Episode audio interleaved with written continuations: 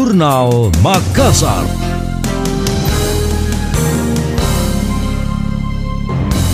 Peneliti data cyber VPN Mentor menemukan fakta bahwa aplikasi lama e-hack di bawah naungan Kementerian Kesehatan tidak memiliki perlindungan yang memadai.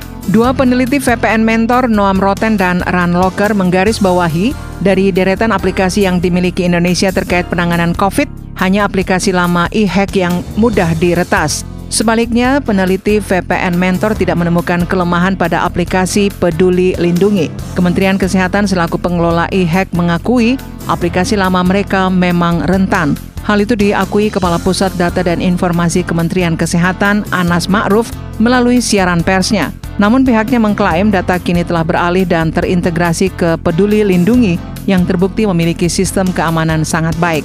Bahkan sudah teruji keamanannya dari lembaga nasional dan internasional. Terpisah Menteri Komunikasi dan Informasi Joni Plate menambahkan, terhitung sejak Juli 2021, pemerintah telah mengintegrasikan e-hack ke dalam aplikasi Peduli Lindungi.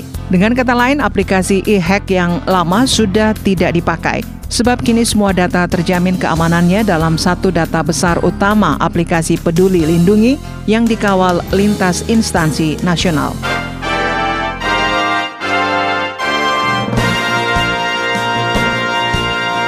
Demikian tadi, Jurnal Makassar.